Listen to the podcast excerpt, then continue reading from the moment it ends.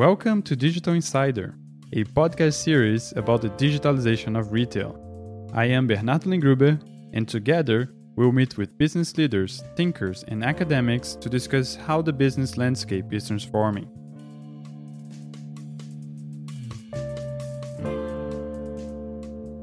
Our guest today is Zia Daniell Wigder, Senior VP of Content at Insider Intelligence. Zia is an experienced professional in the e commerce industry, and before Insider Intelligence, she led content and research teams working for companies like Forrester, Groceryshop, and Shoptalk. Welcome, Zia. Thanks for having me, Bernardo. It's such a pleasure to have you with us. And, and just a quick comment before I, I work at VTEX for a long time, and I really had the memory of you on a VTEX Day stage. You know, as a, I, I think at the time you were at Forrester so it's uh, I'm a bit nervous, you know, with this conversation, but I'm sure it will go all right. No worries. We'll put you at ease. I appreciate. Uh, so to start the conversation, I guess uh, to and to know you a little better, I would like to ask you about your career and the professional path that brought you to where you are today, to to Insider Intelligence. So, what is your background, and, and how did you end up working in the digital commerce industry? Sure absolutely. Um, so it's interesting. I actually came into digital commerce broadly after having followed you know the globalization of different digital initiatives so for a while i was looking at how different companies were expanding internationally and building web presences in international markets when i joined forrester i became part of a team that looked uh, kind of exclusively at what was happening in e-commerce and retail more broadly. So at that point, I pivoted, and this was you know 15 years ago uh, at this point, to focusing on the internationalization of e-commerce. And so I started looking at markets like China, which was at that point a relatively nascent digital market. Mm. Started looking at markets like Brazil, where I got to know you know the likes of the the VTEX team. Um, looked at you know what was happening in Europe and all sorts of markets outside of the US. Then over time, increasingly it became uh, focused on what was happening here in the US as well. I joined Shoptalk in 2015, which was uh, a startup in the event space that was focused on innovation and retail and e-commerce. Mm. So I joined them as their chief global content officer, building the agenda, which was about you know 100 different sessions, 300 plus different speakers, catalog, uh, excuse me, cataloging kind of everything that was happening in retail innovation, whether that was online or in stores.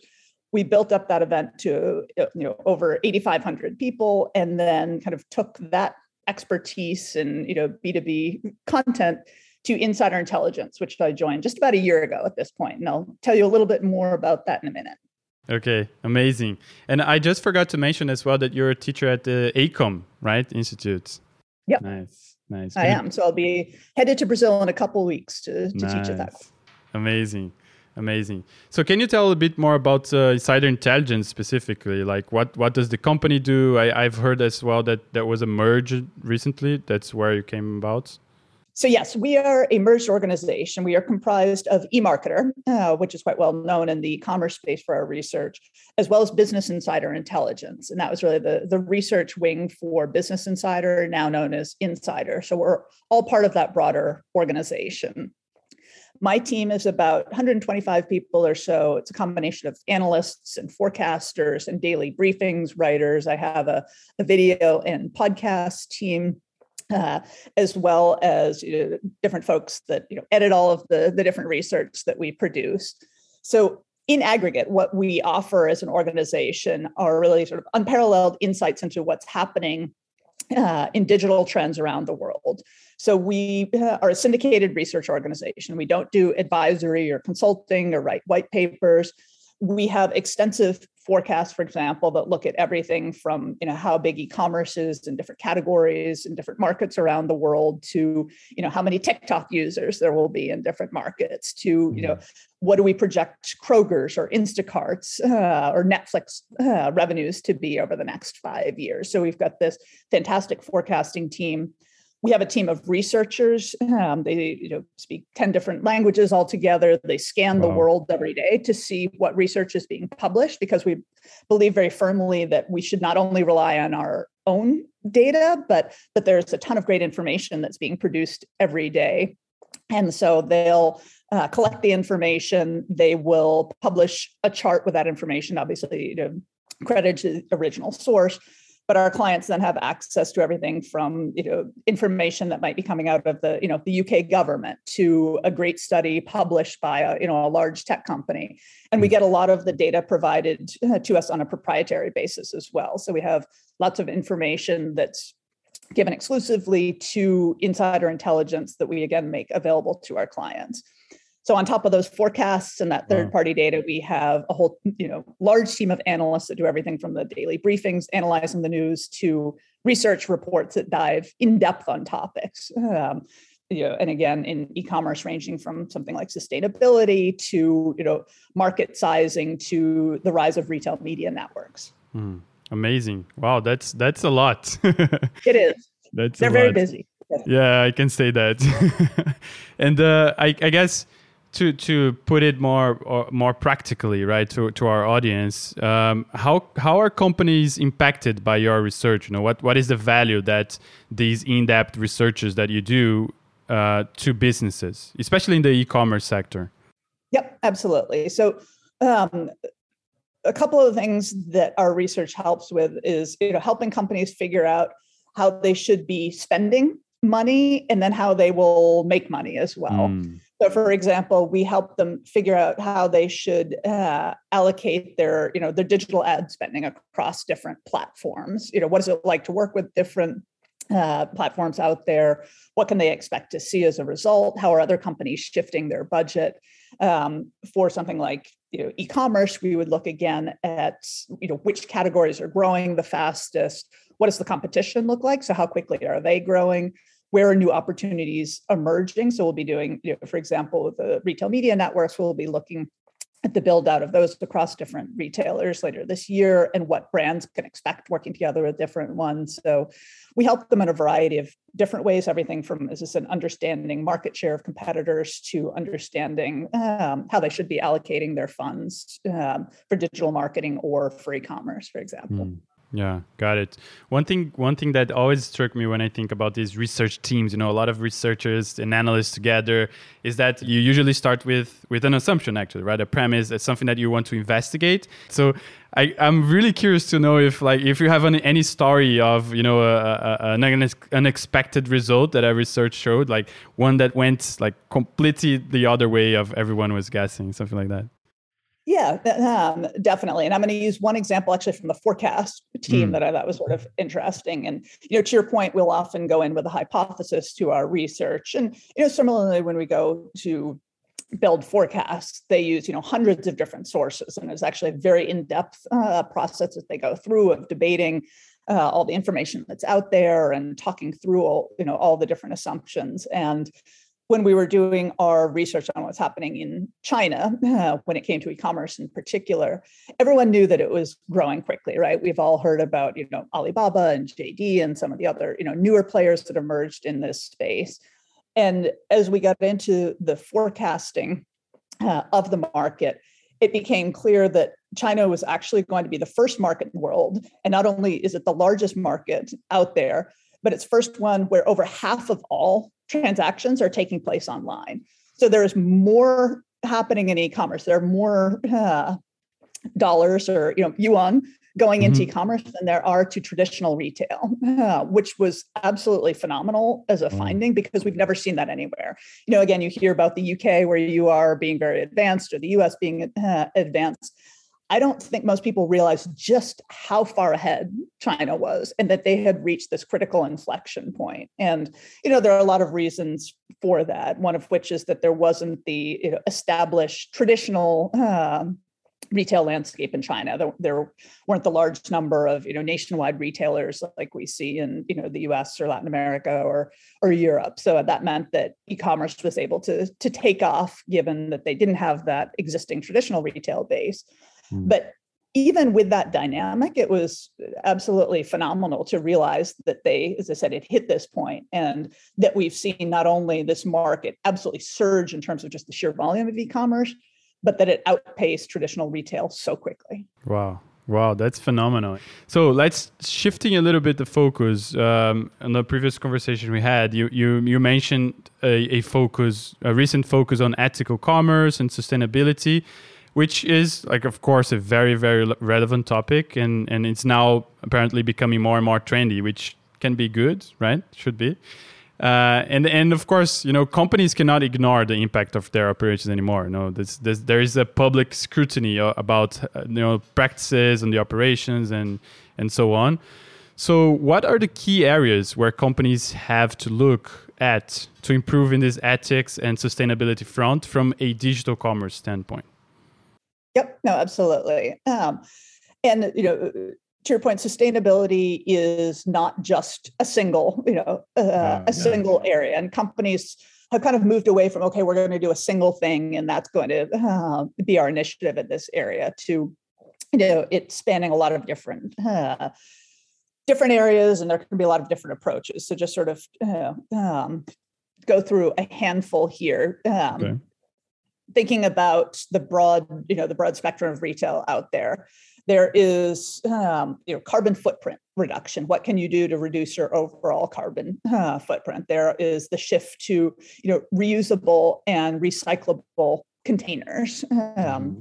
With a lot of different companies, particularly like in the CPG space, pushing forward in this uh, this particular area. Um, there are reusable and sustainably sourced materials. So making sure that your supply chain is sustainable. Um, you know that ties in with the you know the carbon footprint reduction.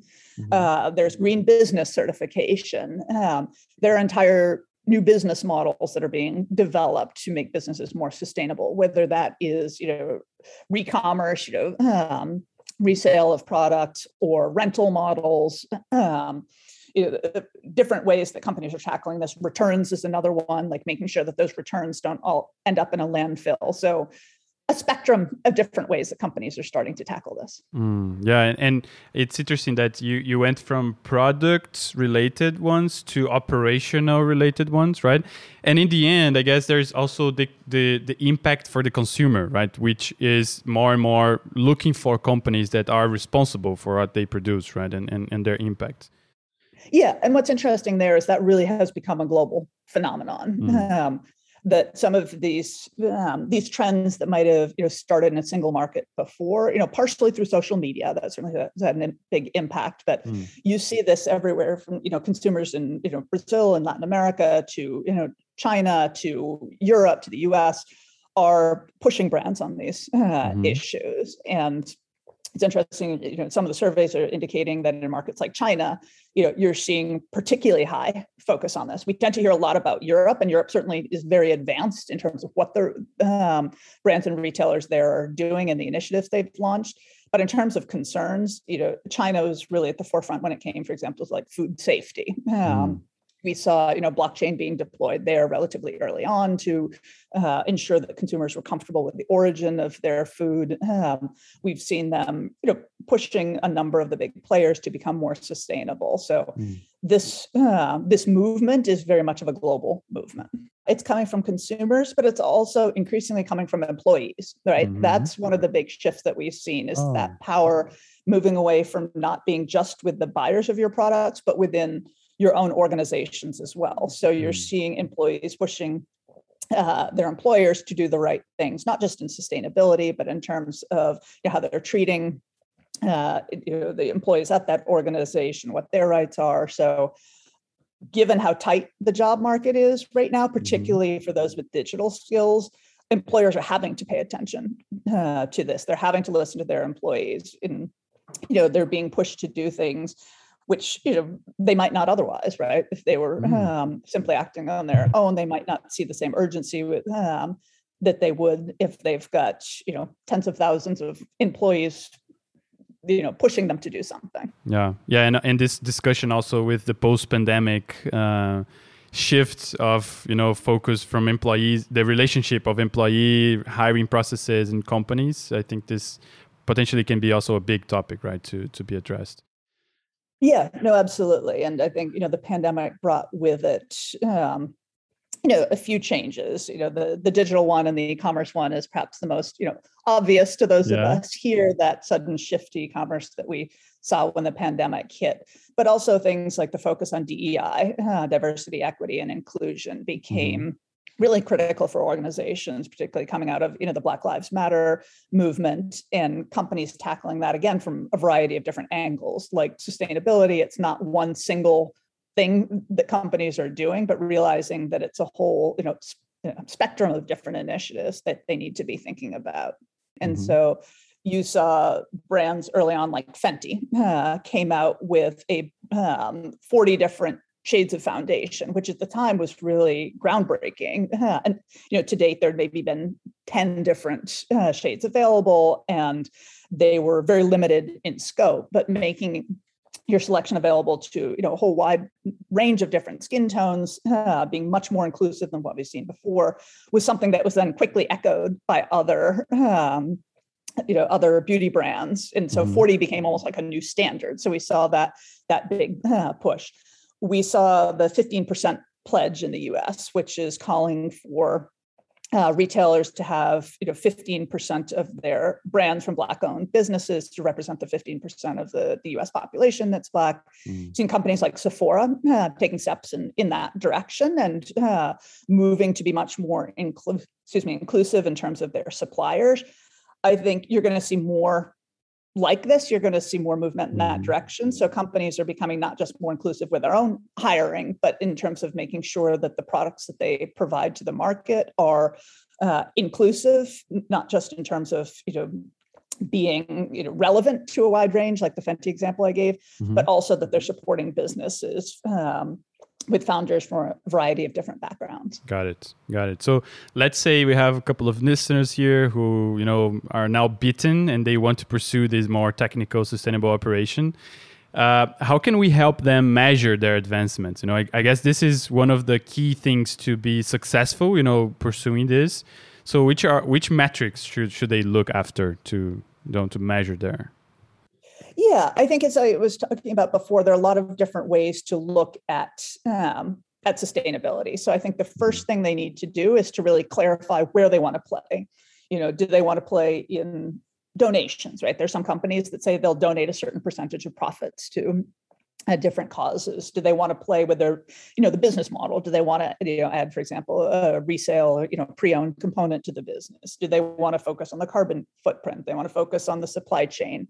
Um, you know if we go back to you know to nike which i just mentioned if you look at what they're doing in sustainability on their website it's very clear they have sort of you know four different areas that they specifically call out. They have materials they have climate they have circularity and they have Nike refurbished. So that has to do with again the supply chain, um, climate change, recycling, and then selling uh, pre-owned goods. So you think about okay, what are the areas we're going to play in? They've made those their top four. Doesn't mean that's going to be right for everyone. And then you assess how you're doing in each of those areas. I think it's important to benchmark yourself against what others are doing, uh, as well as setting your own goals. Um, so before you do anything as a, a, brand, you need to outline what are your specific pillars going to be, what are going to be the areas you want to focus on, because you can't boil the ocean uh, when mm-hmm. it comes to this. You need to be really clear and dedicated to what you're doing. And then you need to assign yourself specific goals around those areas. Amazing. You can't just you know talk about you know what you're uh, that you're going to be a sustainable company and environmentally friendly. Um, we've moved beyond that.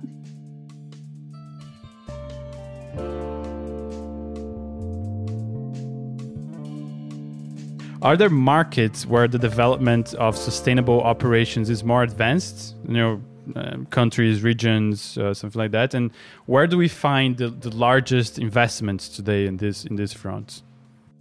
Sure. So I would say that still we see a lot of innovation coming out of Europe um, in this mm-hmm. particular area. They have tended to be ahead of the curve traditionally when it comes um, to sustainability, um, when it comes to you know both governments and commercial organizations tackling this. Um, I think the rest of the world, in some ways, has played catch up. So um, the interest in the U.S. and in China has maybe been a more recent phenomenon than what we've seen in Europe. So I would say that you continue to, as I said, see some of those more innovative initiatives over there. that being said, you know, as we talked about before, all of these are increasingly global. Phenomena. Mm-hmm. Um, so mm-hmm. you're now seeing some great leadership coming out of China in certain areas, uh, certainly coming out of the US as well. The whole clean tech space has taken off. Um, you know, you're going to see a lot of investment in you know renewable energy uh, uh, mm-hmm. over the next few years. So I think there's going to be more uh, more global interest in this topic. But if you had to isolate one region, as I said, that's kind of you know been at the forefront for quite a while, that's been Europe. Got it. Got it. Good.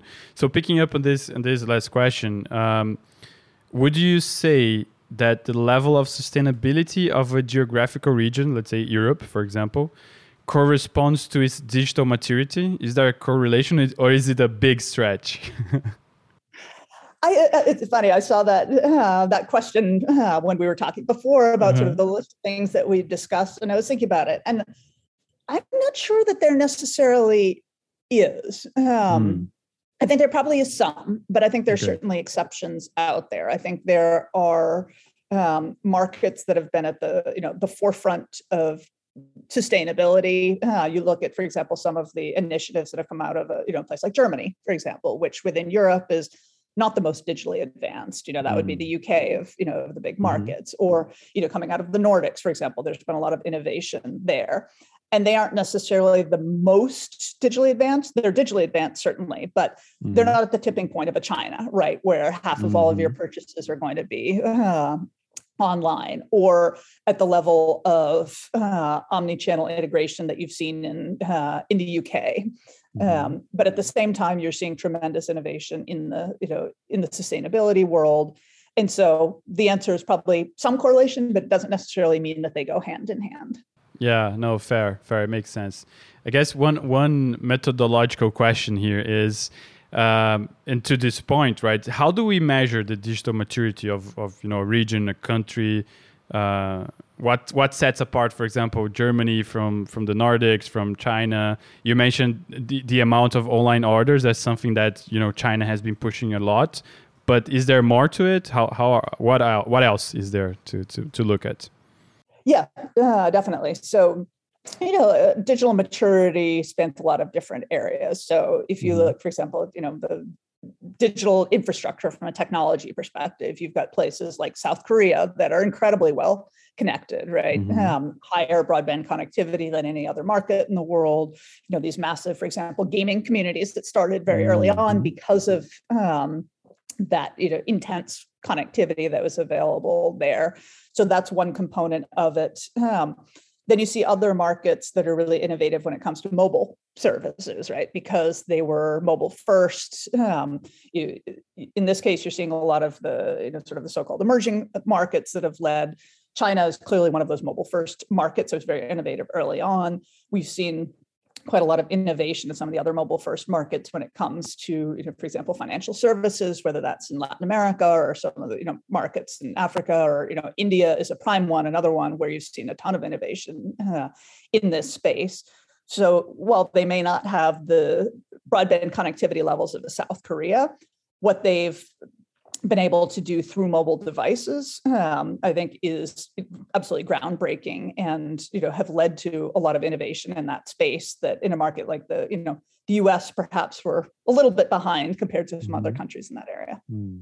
amazing yeah amazing uh, so still on this uh, digital maturity topic but now moving you know we were, we were talking about regions countries and and, and that and now I would like to talk about companies, right? So when we, we mentioned the digital maturity, how to assess a digital maturity of a region, you mentioned things like um, the access to internet, you know, like things there are more like public policy, you know, general general things. But when we look to brands, how do we assess the digital maturity? Yeah, it's a good uh, a good question, and I think um, when we look at um, some of the brands that are, I won't say they're late to the game. I will say that they mm-hmm. are um, currently more involved in that digital transformation than they were just a few years ago. And here I'm thinking maybe, you know, CPG, for example, or FM, FMCG for, you know, those of you in Europe. Um, and here you've seen, you know, a big shift toward e-commerce. And for most of them, e-commerce has really been about their channel partnership. So you know those relationships that they have with you know a Walmart or an Amazon or a Kroger, and really optimizing those channels. So I think um, one benchmark of maturity is how well developed that e-commerce component of their business is. Mm. Um, it, uh, what is that team doing? How sophisticated are they?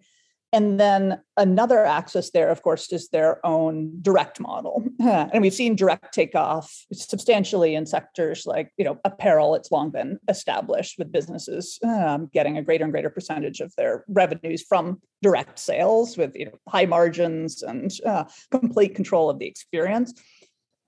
I think CPG is still figuring that that piece out. They're trying to figure out what can they do um, through a direct model. So I think that's another area again to kind of you know to benchmark against, not necessarily in terms of how large it is, but how well developed it is. Like you know how well thought out is it? Where's their strategy in that particular area? What are they actually doing with it? I think that's you know that's one way to benchmark what um, how sophisticated some of these brands that are newer to digital sales are today. So, talking about trends, uh, I wanted to go very briefly on uh, one another one that that arises on the Asia Pacific region. I guess potentially China, uh, and it's it's kind of new, you know, for for us, which is live shopping. And uh, in Asia, as I said, you know, it started there. It's almost a commodity, but in the US, in Latam, and Europe, it's still a novelty, and the ad- adoption curve is growing steeply right now. So what are what are the trends in this front and, and why is it becoming so important? Yep, no, absolutely. So um, to your point, this is one that was effectively born in China. And what's remarkable is it's actually only about five years old uh, in China at this oh, point. really? Um, I did, actually did a, a, webinar in May of this year together with Alibaba to celebrate their five year anniversary of Taobao Live. Mm-hmm. Um, so they only launched it back in 2016. So it's grown wow. to a $300 billion market uh, over the course of just a few years, which is phenomenal. And yeah. again, you know, we talked before about some of the unique things about China. It's not likely to take off in that in you know in that same way or at that same level in the US and Europe. That being said, it certainly has started to catch on. And we've seen brands kind of going about it in different ways. So um, some of them are going it alone. So someone like a Nordstrom has launched their own shopping channel. Um, many of them are partnering with big social networks. So in places like uh, Facebook or TikTok, um, you know, Instagram, others, you know, they're um, they're partnering with them because these social platforms already have such massive audiences. Mm-hmm. Um, it's sort of a, a, natural place to turn. Uh, others are working with new mobile apps that are focused on live stream. So ones like uh, NTWRK, for example, which is an LA-based company that's enabling brands to you know offer live stream shopping experiences. Um, Amazon, of course, has its own offering uh, mm-hmm. in this mm-hmm. space. So again, there's no one approach that brands are taking. There's sort of trying a bunch of different approaches, and it's nascent. It definitely is nascent in the U.S., and I would say even more so in Europe right now. Yeah. So uh, whereas there are quite a number of brands here that have really, you know, done something. Walmart's one example that's done a lot with um, with TikTok to date, and then just a couple days ago they did another initiative across different platforms. Um, in Europe, you're you know you've seen again some early tests uh, with some like AliExpress, you know, some brands partnering together with them, mm-hmm. but I think you're going to see a lot more attention being uh, paid to this space and brands getting better at it. Right, mm-hmm. um, yeah. still relatively new to us uh, yeah. here in the U.S. We had you know QVC and HSN and uh, the home you know shopping networks, and this is kind of the next iteration of that. But it's also it's a much younger demographic than what we traditionally uh, saw with those shopping shows. So it's evolving in a new way and constantly changing. So I think it'll be a really exciting one to look at over the next few years. There are a couple different benefits to it, actually. One is um, your conversion rates tend to be quite high with live mm-hmm. shopping. So if people are tuning in, it means that they're genuinely interested in your your product, um, and also that immersive nature of the content your ability to you know see how you again apply a foundation or you know what a um, particularly uh, sorry a particular item of clothing looks like when paired with another um, means that consumers have a you know a better sense of what they're buying. It also means lower return rates overall mm. than what you typically see with e-commerce because again you know let's say you're buying a, a complex consumer electronic you can uh, see how you, how it functions get a sense of it beforehand um, you're thinking about doing some sort of you know home improvement you can see how you actually you know work on that project. So a lot that you can do with live stream shopping that you can't necessarily through do through traditional e-commerce. Got it. Got it. So i always close with the same question um, which is from your experience what advice would you give to make digital transformation a smoother process for companies that are going through it right now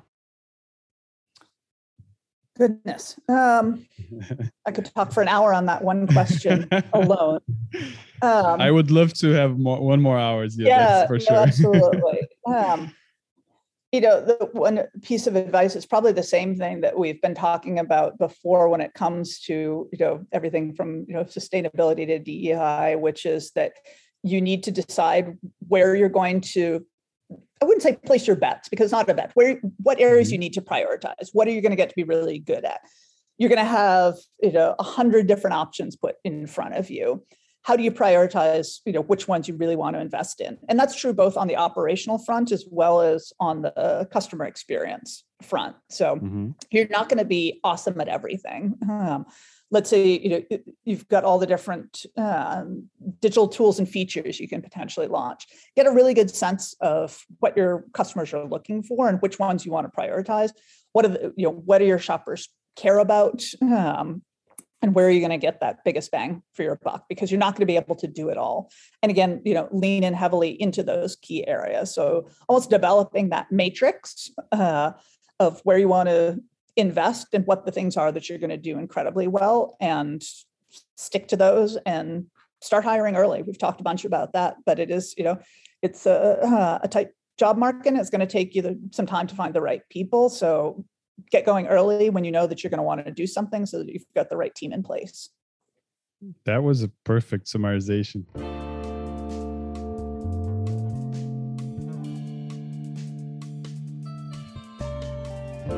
Thank you very much. Zia. Thank you, Bernardo. Thank you, Alessandro. Appreciate it. Talk Bye-bye. to you guys later. Thank you for listening to Digital Insider, a podcast by VTEX. Thank you to our guest, Zia Daniell Wigder, and to our host, Bernardo Langgruber. Keep listening to Digital Insider on your favorite streaming platforms and on our website, digitalinsider.com.